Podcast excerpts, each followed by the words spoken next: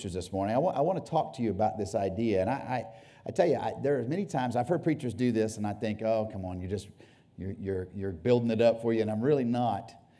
I, I have wrestled and wrestled and wrestled with this morning uh, with, with what I felt like God wanted me to share um, until about 2 a.m. this morning, kind of going back and forth and, and, and just getting out of town. Anybody ever one of those days you get out of town and, and, it, and everything that could go wrong goes wrong? I mean, every little thing, and you forget this and forget that, and things happen. And my oldest daughter, my kids have learned by now from the time that we spent doing itinerant ministry, traveling and speaking. And Mariah looked at me last night. She said, Dad, I'm looking forward to tomorrow. Now, that's not unusual for my child to say that, but it is for her. Um, and she said, uh, she said I'm, I'm really looking forward to tomorrow. And I said, why? She said, because we've had the hardest time getting, God must have something great in store. And I don't say that lightly and uh, I wrestle, but I, I want to talk to you this morning about this idea that Satan wants you to worship. Amen? Yeah, I didn't expect a lot of amens right there. I do believe that, that this idea of worship is something that is so powerful in our lives. But, but let me, let's move past sort of what we kind of think of worship for a second. And, and before I even read the scripture, I want us to make sure we're on the same plane. Because the more I have studied worship, and, and I've studied more than I've done anything else in my life, uh, both in undergrad and graduate school and, and seminars and conferences and teaching and all of those kind of things. And I discovered that the more I study worship, the less I know about worship. The more I think I've figured it out, the more I kind of study what it means and what it is and what it takes, I begin to discover that I don't have a grasp on it at all. And I think it's because it's something that's so big and it encompasses so much more than what we kind of the tiny little sliver that we give to it. So let me just address a couple of myths real quick. Worship is not an event. Now, we use that term. We come together for worship. You know, we say that, and that's okay. But, but worship is more than just an event. Worship is not music or, or a genre of music, a, a, style of music. It's become that. You can go to Walmart, and, and do they still make CDs? They do, do they? I don't know if they do at Walmart anymore. You used to be able to go and buy CDs. Or even if you go on to, uh, to your favorite streaming service, where, where you, know, you, you, you get music off the internet. And you go and look, and you can go and look under styles of music. You know, there's country, there's uh, jazz, bluegrass, all kind of different things. Worship is in there. It's become its own style. Now, I don't know what style, what that is. What does that even mean? I look at that and I kind of laugh. What's worship music? And because I could probably ask 10 of you and get 10 different answers because it depends on your preferences and what you like. I can tell you that worship is more than just music. Now, music's important. Don't get me wrong. I did it for, like Pastor said, for many years. That was the sort of role that I took was to lead people with music. God says in his word, come before my presence with handshaking, hugs, scripture. I mean, that's good. Come before my presence with singing. That's sort of a mandate. He says, it's, he, I want you to do. There's something powerful about music. Music is an incredible tool. Uh, this world knows that. If I said to you right now and didn't even say anything, and I said, ba da ba ba ba. Who's, who's craving a Big Mac right now? I know I am. I wish I hadn't sung that. The music's powerful. Madison Avenue has been using it for years to put things and sink things deep into our hearts and minds. God's word tells us, come before my presence of singing. But worship is not just music, it's bigger than any of that. The, the best way for me to grasp kind of what it means for us as individuals is this idea, uh, and, and it comes really from, from two words that came together to make our English word worship. And I, I love being in the States. When I, when I go to West Africa, I can't use this example because it, it only works with English. There, they're translating everything into French, and it doesn't work. But in English, we have this word worship, and understand that was actually two words. It was worthship. and it got kind of pushed together like everything else. Well, I understand what ship means. We understand that suffix, right? Can we do a little English lesson real quick? I promise I'm going to get to the scripture in just a second. Here's, here's, here's, here's some English for us. That, that suffix ship, if, if you are a good craftsman, you build stuff really well, okay? We would say that you exhibit good craftsmanship, right? If you write really well, and you, you write with a, pen or pencil, we say that you have good penmanship. Are you getting it? If you don't rob God and you pay your tithes and give in offerings, that was free, by the way. Um, we say you're a good steward or you exhibit good steward. Okay? So we understand what that means, right? Well, then worship is the idea that you are good at giving worth. You're good at giving worth. You give worth to where it's due. That's worship. And that is much bigger than a song, than anything else. Yes, it is important that we do it. when We come together. We are individual temples that when we come together or living stones that create something bigger and an habitation for him. God knows and, and, and establishes this. I, I love this, I, and I hear this all the time, and I don't mean to contradict this. We'll say, you know, God shows up, or he's here, or two or three are gathered together in his name, he's with us, he is. But the Psalms tell us that when we worship him and we sing his praises, he doesn't just show up, he literally enthrones himself in the midst of that. That means he establishes his kingdom in the midst of that. And in his kingdom, he doesn't like sickness. He doesn't like the things that we have to deal with in this world. And in his kingdom, he establishes his kingdom in this place. That's why when you're in that place and Pastor says he can feel it and it's here, that's why things happen when we're together because it's about something bigger than all of us because we come together in an habitation for him. So corporate worship is important, but you're also individual worshipers that need to give God worth. And that kind of lifestyle every day has got to happen on a regular basis. We think that this is the place we come to recharge so we can make it till next Sunday. When God says, This is the day to come and celebrate what you've been doing all week long. See, God wants you to worship Him on Monday and Tuesday and Wednesday and Thursday. He wants you to give worth to Him. And you do that by establishing priority in your life. You put Him first. That means His kingdom, His word, His ways come before the ways of this world that we live in. And you operate according to those principles. And when you do that, you give it worth. Worth is also established in how you see something. You know, value isn't what something's really worth. I love when my son comes off of Amazon and says, Dad, I can get this $80 shirt for $10. And I said, No, it's a $10 shirt. it is, it's worth what you pay for it. See, I started to throw my wife under the bus there, but I went with my son because that's going to be much easier for me down the road. She will often get home from Ross. I hate that place. It's of the devil. And, and, and she will tell me, she will tell me, it's a wonderful place. Um, she will come home and tell me how much she saved. And I'm like, that's not the information that's important to me. What did you spend? That's, and so say, no, I got this dress. It's a $100 dress and I got it for $30. I said, no, it's a $30 dress because that's what you paid for it. Value is determined by other people. Yeah, right.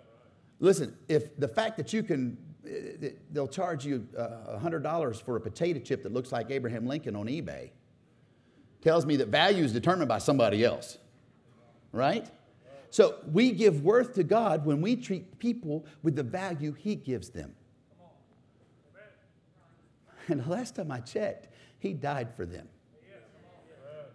So when you treat that boss that you can't stand, that neighbor that drives you crazy, when you treat them like God died for them, instead of with the value you see them with, you give him worth.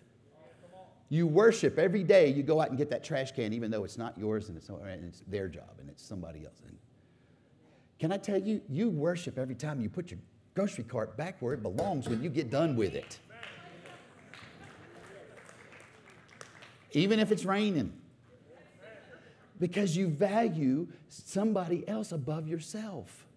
That's the very nature of what worship is. When you live like that all week long and then you gather together, See, we have this, this phrase, we used, to, we used to sing this song uh, when I was a kid. We bring the sacrifice of praise into the house of the Lord. And that comes right out of the scriptures. But we've never done that. We sing it, but we didn't do it. We showed up and tried to cobble together something and offer sacrifice, and we hadn't really done anything sacrificial all week. You ever come to church? I'm right here, I'm raising my hand first. You ever come to church? It takes you about the first two and a half, three songs to even enter in. You know why that is? Is because you really haven't done anything. You haven't brought a sacrifice because you haven't lived sacrificial. You haven't thought about anybody but yourself all week. And when you come here, it takes you the first two or three songs to, for Tony to get enough, remind you of why you're here. You ever see somebody that walk in the door and from the, uh, the, the first downbeat, they're at 30,000 feet? You know why that is? Because they've lived a worship lifestyle all week. And when they walk in the door, they brought the sacrifice with them. They came prepared. None of that's in my notes. But it's important for us to understand what worship is when I talk about it. When I'm talking about a song, when I talk about anything else, we're talking about giving worth to the King of Kings, the Lord of Lords, giving him value. Look in your Bibles in Matthew chapter 16. There's a story I want to read here. And I'm, I'm going to allow you to. Uh, I'm going to allow you to do what the rabbis used to do because we, have got it backwards in the Christian church, but in the, in the New Testament, the rabbis would always sit in reverence when they read the scriptures. So I'm going to let you be kind of rabbinical today. Verse 13 says this When Jesus came to the region of Caesarea Philippi, he asked his disciples, Who do people say the Son of Man is? Well, they replied, Some say John the Baptist, some say Elijah, and others say Jeremiah or one of the prophets. He, he, then he asked him, But who do you say I am? Simon Peter answered, You are the Messiah, the Son of the living God. Jesus replied, You are blessed, Simon, son of John, because my Father in heaven has revealed this to you. You did not learn this from any human being. Now I say to you that you are Peter, which means rock, and upon this rock I will build my church, and all the powers of hell will not conquer it. I will give you the keys of the kingdom of heaven. Whatever you forbid on earth will be forbidden in heaven. Whatever you permit on earth will be permitted in heaven. Then he sternly warned the disciples not to tell anyone that he was the Messiah. From then on, Jesus began to tell his disciples plainly that it was necessary for them to go, him to go to Jerusalem and that he would suffer many terrible things at the hands of the elders, the leading priests, and the teachers of the religious law. He would be killed, but on the third day he would be raised from the dead. But Peter took him aside and began to reprimand him for saying such things. Heaven forbid, Lord, he said, this will never happen to you. Jesus turned to Peter and said, Get away from me, Satan. You are a dangerous trap to me. You are seeing things merely from a human point of view and not from God's. Thank you, Father, for your word. Lord, bless and anoint it. Let it sink deep into our hearts today and not leave us quickly. Touch me, Lord, as I communicate the word you have for this congregation. Let us be changed in your presence today and not leave the same way we came. Thank you, Father. In Jesus' name, amen. Let's get a little context here. In, in Matthew, we see Jesus talking about the kingdom of heaven a lot. I mean, a lot. He's talking about the kingdom of heaven is this, the kingdom of heaven. He's talking, it's the major theme of Matthew. And his disciples did not understand. It's like he was speaking one language and they were hearing in another. They didn't, they could not grasp this idea of the kingdom. In Matthew 14 and 15, we see Jesus feeds 5,000. He deals with some Pharisees. He heals a bunch of people. Then he feeds 4,000. Then the Pharisees ask for a sign after he fed 5,000 and 4,000. There's a lot of humor in the Bible. Eh, eh, Jesus dismisses them real quick, and then he warns the disciples in that moment. He says, be careful of the yeast of the Pharisees. Now, here's how I know the disciples didn't understand kingdom. At that moment, they began arguing and saying, Who did you bring? You forgot the bread. Did you bring the bread? You forgot. He's talking, he's worried about the bread. We didn't bring bread. Now, he's just multiplied bread twice, fed 9,000 men that we know of, not to mention the rest of it. And he says one thing about yeast, and the disciples are all talking about who forgot the bread. And Jesus has to look at them and says, I'm not talking about yeast and bread, I'm talking about yeast. Not yeast, yeast. And they could not grasp him. I, am convinced that my wife and I talk two different languages. We, uh, she can be in the kitchen, and I can be in, in, in the living room, especially in the fall, um, watching uh, God's team play football up at FedEx Field. You shut up. And, and I was talking to Jeremy, by the way, that was, that was for Jeremy. And, uh, and, and, and she can yell from the kitchen and say, Can you come take this garbage out? Now, something happens to it in the language and something, whatever, and I hear her say, Can you take the garbage out? That's what I think she says. And so I say, uh, Yeah, it's two minutes till halftime. That seems reasonable, right? Next thing you know, I hear her stomping out the front door with the garbage. And I think, What in the world just happened? Now, this is before we had children because now I don't touch garbage, I don't refill my drink, I don't do anything anymore. That's why we had them. And I let them know that. I let them know that all the time. I tell my son, your job is to refill my drink and bring me the remote. That's why I had you. That's why you're on this earth. Anything else that you get out of it is that's benefit, but that's why you're here. So don't forget that. So it's before kids, and I hear this happen, and I think, what just happened? And I realize what happened is what she said was, Hey, do you love me more than that football game? That's what she really said. What I heard was, Can you come take the garbage out? And I responded, There's two minutes till halftime. What she heard was, No, I love the Redskins more, and you can take the garbage out yourself. That's what she heard. That's not what I said. But, and so I'm convinced that we speak two different languages. And I think the same thing was happening here with Jesus. He was speaking kingdom, and the disciples weren't. They didn't get it. They were struggling with this. We see here in, in chapter 16, this is the context, and Jesus gets to this point and he basically says, Listen, who, who do people say that I am? What, what's, what's the word on the street? Oh, well, some say you're John the Baptist, Elijah, maybe one of the other prophets. And then he kind of turns and says, But who do you say that I am? I really don't care what other people think. What's more important to me is what, who do you say that I am? And Peter, and I love it that it's Peter because Peter was always getting stuff wrong. Peter lived with like a size nine and a half right there. I mean, you know, he, he, he was constantly saying the wrong thing, doing the wrong thing. I mean, you know, even when he had a chance, he walked on water for a second and then blew that. I mean, you know, he's, he was constantly doing stuff, messing it up. And Peter, of all people, says to him, You are the Christ. You are the Messiah. You're the Son of God. Jesus looks at him and says, You got that right. You didn't even get that. You got that from heaven. You didn't get that from man. God revealed that to you. And then he blesses him with this incredible blessing. I'm going to give you the keys to the kingdom. Uh, whatever you forbid on earth will be forbidden in heaven. What you permit on earth, but he gives him this incredible authority. And this is my favorite part. And then he says, Now don't tell anybody. Don't tell anybody what. what you, and can you imagine Peter the first time he got something right?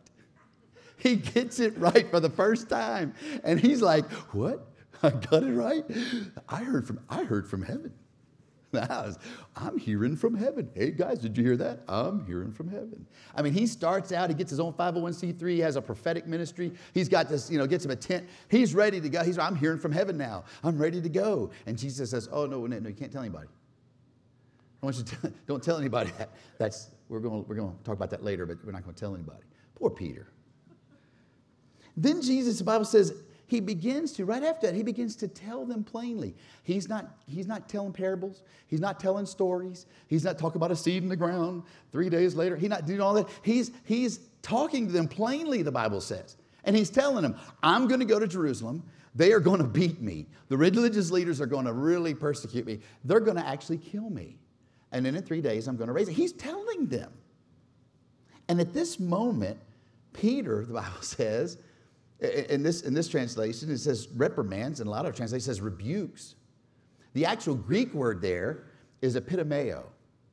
And, and I'll never forget, I used to think, and I guess it's, it's I'm scarred from childhood. I'm, I'm almost 50, and so I'm, I'm at that age. I know some of you are thinking that's, yeah, you're real young. And the rest of you are like, what? You're ancient. Okay, so we'll, y'all can argue amongst yourselves later. But right now, I'm feeling, I'm at that place where I'm feeling older and I realized that a lot of the way I see Jesus in the Bible is because when I grew up, any depiction of Jesus in any kind of media was either on a flannel graph board, which didn't talk at all, so Jesus either sounded like my mom, or in any kind of media or movies, Jesus was a really pale, effeminate British guy. I mean, that's the, that's the movies I had. That's the images I had. Peter, come thou to me. And, you know, it's like, I don't know why Jesus has a British accent. But I'd always pictured this sight, this, this story, I always pictured Peter kind of getting Jesus and saying, Jesus, come here, come here. What are you doing? Don't, don't talk about dying. I mean, we just got our numbers up. We're doing really good at summer, and the numbers are still good. People are still coming. I mean, it helps that you're giving away free bread and fish. That's good. That's a good thing. We got attendance is really great. And you start talking about dying, we're going to lose this whole thing. It's going to go south quick. Don't, don't do that. Don't talk about that. I would, I would just, as a consultant, Lord, I would let you know that that's probably not the best way to grow this congregation. That's kind of how I had pictured in my mind. And then I actually dug into that word rebuke. More importantly, that Greek word epitomeo. Do you know where else that word is used? It's when Jesus cast out devils. It's the word he used. It's when he looked at the winds and waves and told them to calm down and screamed at them. This was not some mild suggestion. This was a harsh rebuke. Peter pulls him aside and says, Jesus, what are you doing? You need to shut up. Now, you think that sounds bad here. Imagine what that sounded like to Jesus. And, and I wrestled with that first. I thought, how could Peter do that? Maybe he didn't understand who he was talking to. Oh, wait. Just a few verses ago, he looked at the same man and said, You're the Messiah. You're the Son of God. He knew exactly who he was talking to. He don't have an excuse. I how could Peter do that? What in the world would cause him to think that he had the right to look at Jesus and say, Heaven forbid it? Then I went back a few verses and realized Jesus gave him the keys. Jesus told him, You, I'm giving you the keys to the kingdom. Whatever you forbid on earth will be forbidden in heaven. And so Peter has got the brand new keys to the kingdom, and he's like, I'm gonna try these out. Jesus says, I'm gonna die, I'm gonna be beaten, I'm gonna be persecuted, I'm gonna raise in three days. And Peter says, I forbid it. Let's see how this works. And Jesus looks at him and says, Hey, Satan, I don't want to see your face right now. Now, I don't know you've ever had anybody call you Satan. You ever been in your prayer time and you're asking God for a word and he calls you Satan? Anybody had that experience? I mean, I can't even imagine what Peter must have felt like here in front of all his things. We have this thing at camp we always tell our leaders make sure you, you praise in public and, and, and then correct in private. It's just a good leadership principle. Yeah, Jesus didn't, he hadn't read John Maxwell yet, I guess. And so Jesus, in front of everybody, looks at Peter and says, Hey, Satan, get out of my sight. I don't want to see you. Now, I, think Jesus knew that Peter wasn't Satan, but he defines it in that next verse because he not only calls him Satan, he says, Here's why, Peter, I called you Satan. Because you have in mind the things of man and not of God. He says, You're seeing things merely from a human point of view and not from God's. And so Jesus, in that moment, basically has defined for us what it means to do the work of Satan. We walk out of here today and you don't think like the kingdom and you start thinking like this world and you put yourself first, you're doing the work of Satan. I know that sounds harsh, but that's what Jesus said. He says, when you think like man, when you don't think like the kingdom, when you don't put kingdom principles into work, he says, To you right now, Peter, you're like Satan to me. You're a trap to me. See, here's the reality Peter had lots of passion, he had lots of zeal, he had lots of worship. He, he, he loved Jesus. I don't think there's any doubt of that. And he had this newfound authority. He had tons of authority. But he didn't have a renewed mind. He had not been transformed in God's presence. When we talk about worship, one of my favorite verses when we talk about worship is what the Apostle Paul wrote in Romans chapter 12. He says it in this, this translation says, and so. Most of our old translations use the word therefore. And so, dear brothers and sisters, and we got to stop right there. You can't start with therefore. You can't start with and so. If I walked up to Travis, I hadn't seen him in a while last night, and said, hey, and so, he'd been like, and so what? What are you, like I just picked up from something else. Well, here's the reality. Uh, I don't know if many of you know this, but this was a letter. And when Paul, how many of you write letters to somebody or email people and you title them chapter 1, verse 1? Do you do that? Yeah. They, Paul didn't either. Somebody else came along and did that after fact. And I'm glad they did because I could say Romans 12 and you knew right where to turn. So I'm glad that we've got it organized. But this was a letter. And so he didn't write that. So let's back up and see where the and so comes from, see where the therefore comes from. Verse 36 of chapter 11 says this For everything comes from him and exists by his power and is intended for his glory. All glory to him forever. Amen. I think the amen there threw the chapter verse guys off and they thought, ooh, new chapter. But really, Paul's just interjecting here, and he's saying, when you understand that everything is from him, everything is through him, and everything is for him, therefore, I beg of you, he says, I beseech you, I'm pleading with you to give your bodies to God because of all he's done for you. Let there be a living and holy sacrifice, the kind he'll find acceptable. This is truly the way to worship him. Paul identifies it and said, This is true worship. This is what worship is when you give all of you. Now, I love the fact he uses the word sacrifice, but I like the fact that he says living. That lets me know that we're not going to have Kool Aid here in a minute, and I'll wait for the comment. And some of you scared because that's maybe that's more common in these parts than I thought. We're not talking about a dead sacrifice. He says, I want you to be sacrificed, but I don't want you to be living. But he does say sacrificed. I want you dead. Can I, can I wrap up? And, and I, I, please forgive me. If your pastor's ever used this phrase, I have in the past. So I, I don't think there's anything wrong or evil with it. But, but recently, I, when I read this verse, I realized something. This idea we have that God, and I've said it before, God wants you to be, He wants you to come to this altar and empty yourself. He wants an empty vessel He can use. Anybody ever heard that? I've heard that. And that's, that's really good Buddhist theology. That's what they teach.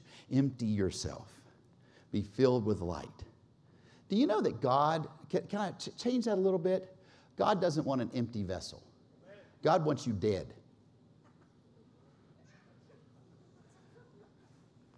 He wants you to die to everything. Now, He wants you to be living, but He wants you to be dead. And even if you use the concept of the potter and the clay and the empty vessel, you know what the potter does when he makes the clay, when he has that empty vessel? You know the first thing he does? How many of you have prayed, God, please come and break me? Kill everything off in me that doesn't need to be of you. And Paul defines it this way He says, Don't copy the behavior and customs of this world, or don't be conformed to this world, but let God transform you into a new person by changing the way you think. Then you will learn to know what God's will for you, which is good and pleasing and perfect. He says, Your thinking is what drives your worship, your passion, your zeal. And the problem is, Peter had all kind of worship and passion and zeal, but his thinking had not been renewed. He had not been transformed. That, that Greek word for transformation or being transformed by letting him change your thing is the, the Greek word metamorpho, which, which is where we get the word metamorphosis. It doesn't just mean change a little bit, be a little, it means completely transform, completely change. And the reality is, we all worship. We all have that in us. We were created that way. You're created to worship. Uh, it, it isn't something that we do teach it. You know, I, I, worship leaders like Tony and I have been going to conferences for years. I had a friend one time and he said it like this. He's from Colombia, and had this real thick accent. He says, The problem is we go to conferences and conferences and conferences and we try to how to worship, how to worship. We don't need to know how to worship. We need to be reminded it's our job.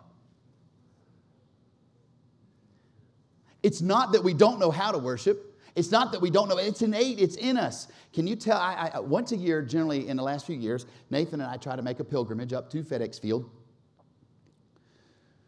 I said that. Like, some of you are like, does he really worship that? No, we don't really worship. But, but we go up to FedEx Field to go watch America's team, the Redskins, play. And, and something that I've recognized is something that we've noticed. I've noticed over time, every time we go, do you know, not one time I have ever gone in, and they do lots of stuff. They wand you down, they pat you, they scan things, they do all kinds of sort of things before you can go in.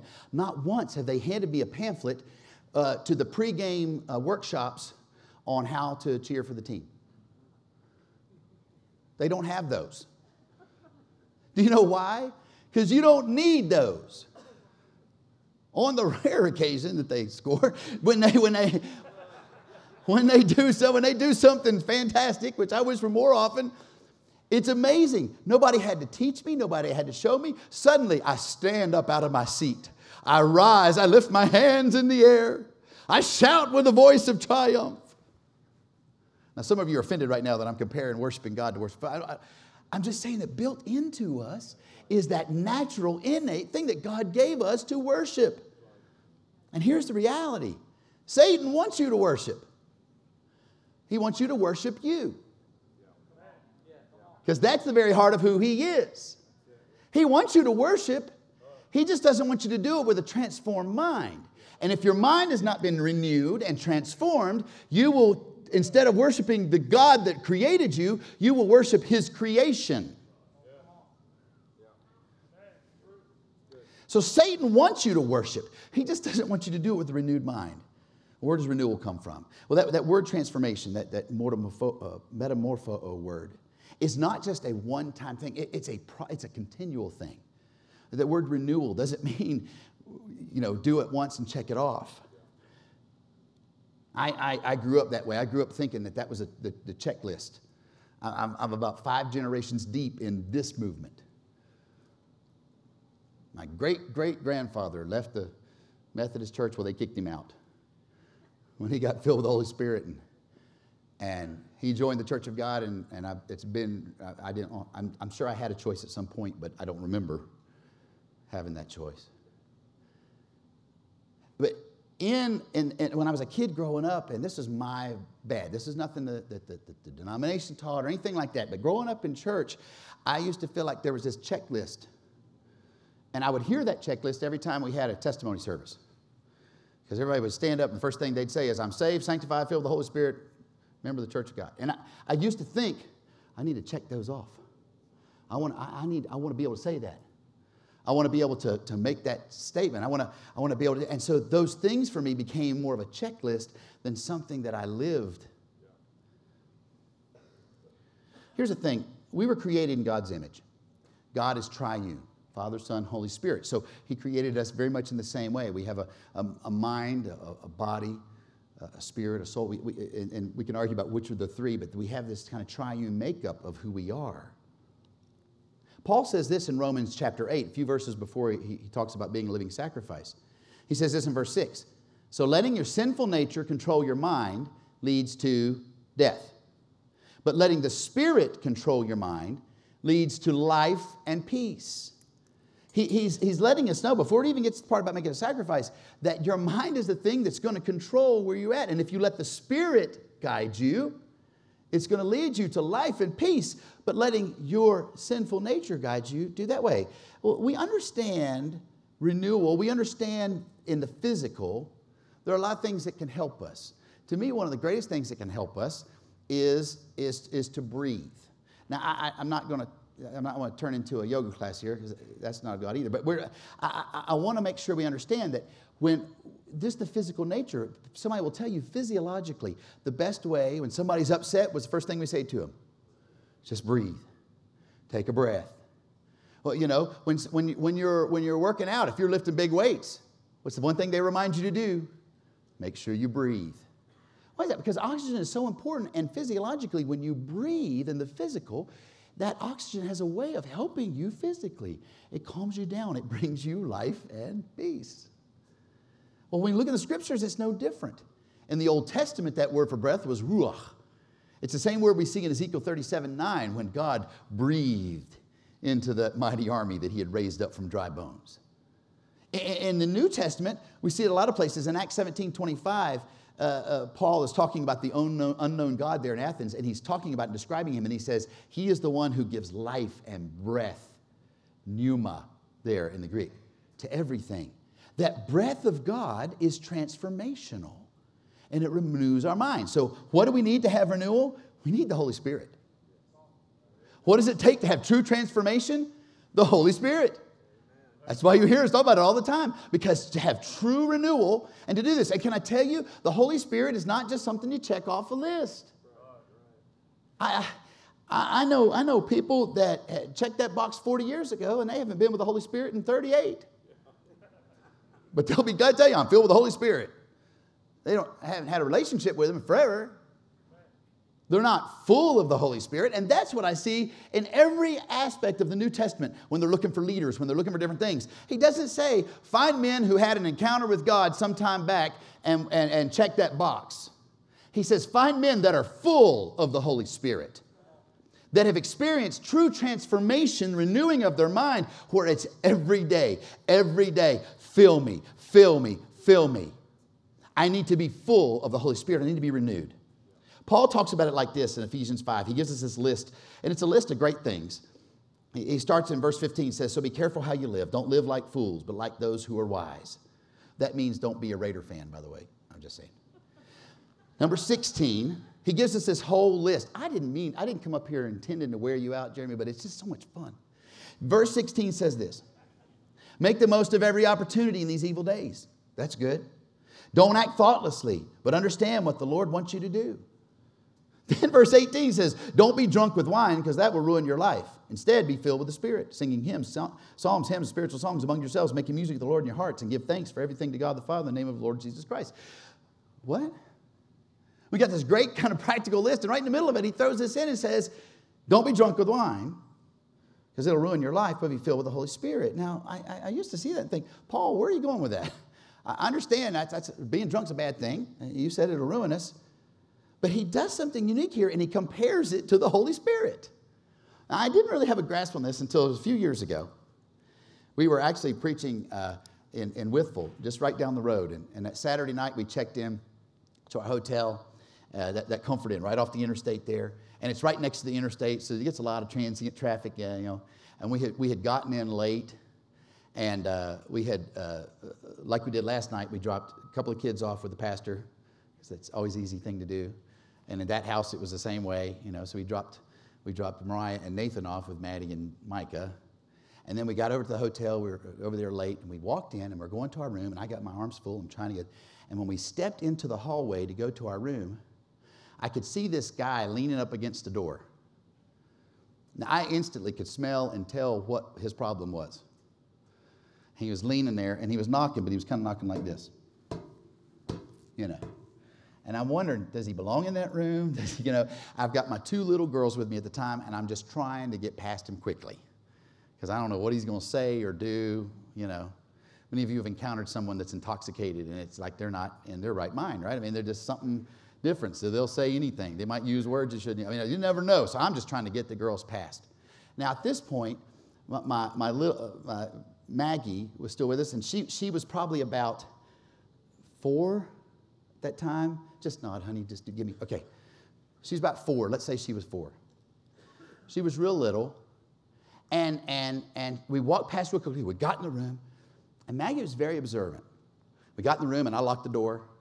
Maggie didn't just lock the door, I locked it and did the whole, you know. And, then, and Maggie said to me, she turned to me, she goes, Daddy, why was that drunk man in the hallway? Now, my four year old at that time didn't have a lot of experience with drunk men. Definitely not in our house. She didn't go to that many honky tonks or anything like that. I mean, she, she didn't frequent those places at four. She didn't have a lot of experience. And I, and I thought to myself, why did, how could my four year old recognize these characteristics, these attributes of this guy? It's amazing that he was so drunk that even my four year old, with what little tiny limited experience he had, could recognize that that was intoxication. And then it hit me. This is what Paul's saying. He's saying, I want you to stay so full of the Holy Spirit that even a four year old could tell. I want you, don't be drunk with wine, don't be drunk with wine, but instead be filled with the Holy Spirit. He compares him in that way.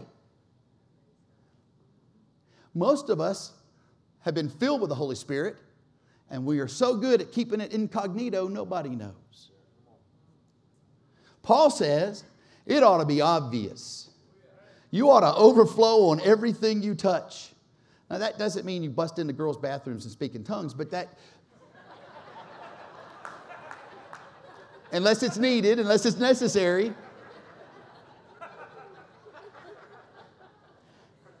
But can I tell you something?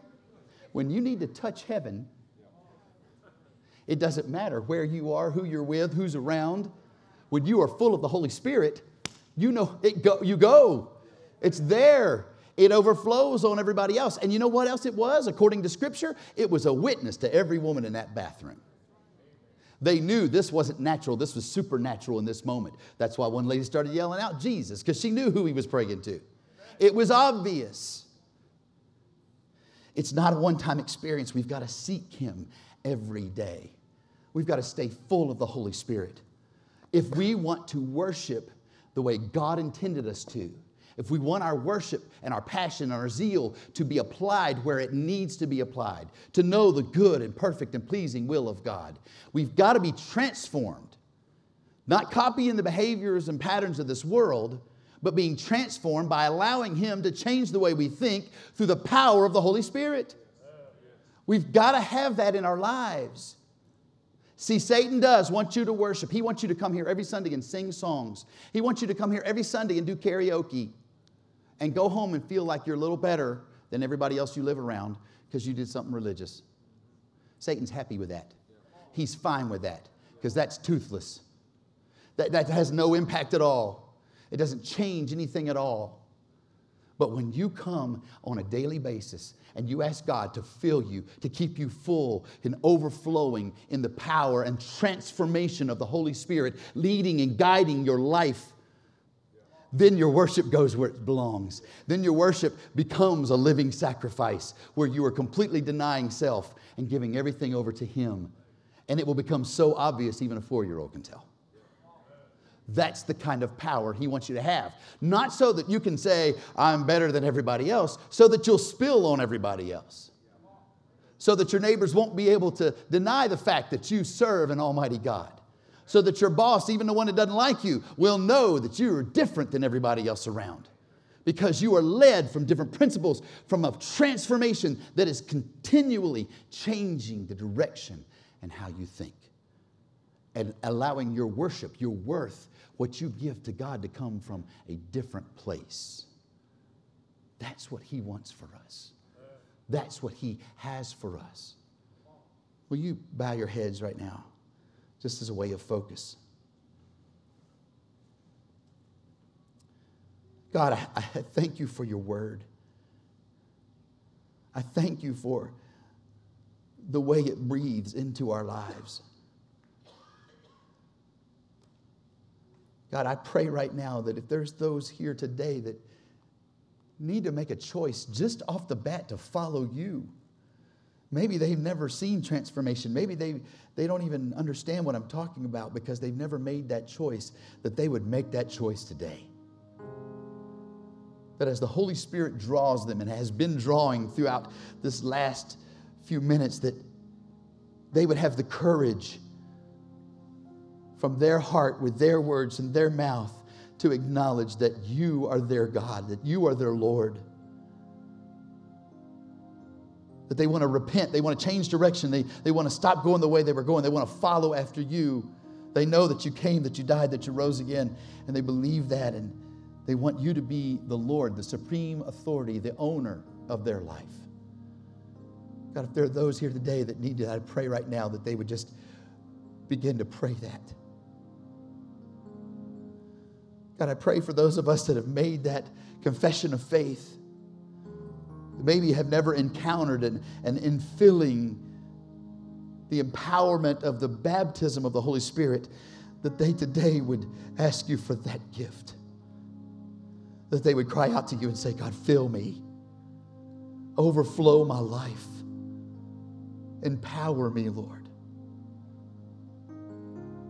God, for those of us that have, have checked that box, God, I pray that you will give us a hunger and a passion, a desire to stay full of the Holy Spirit.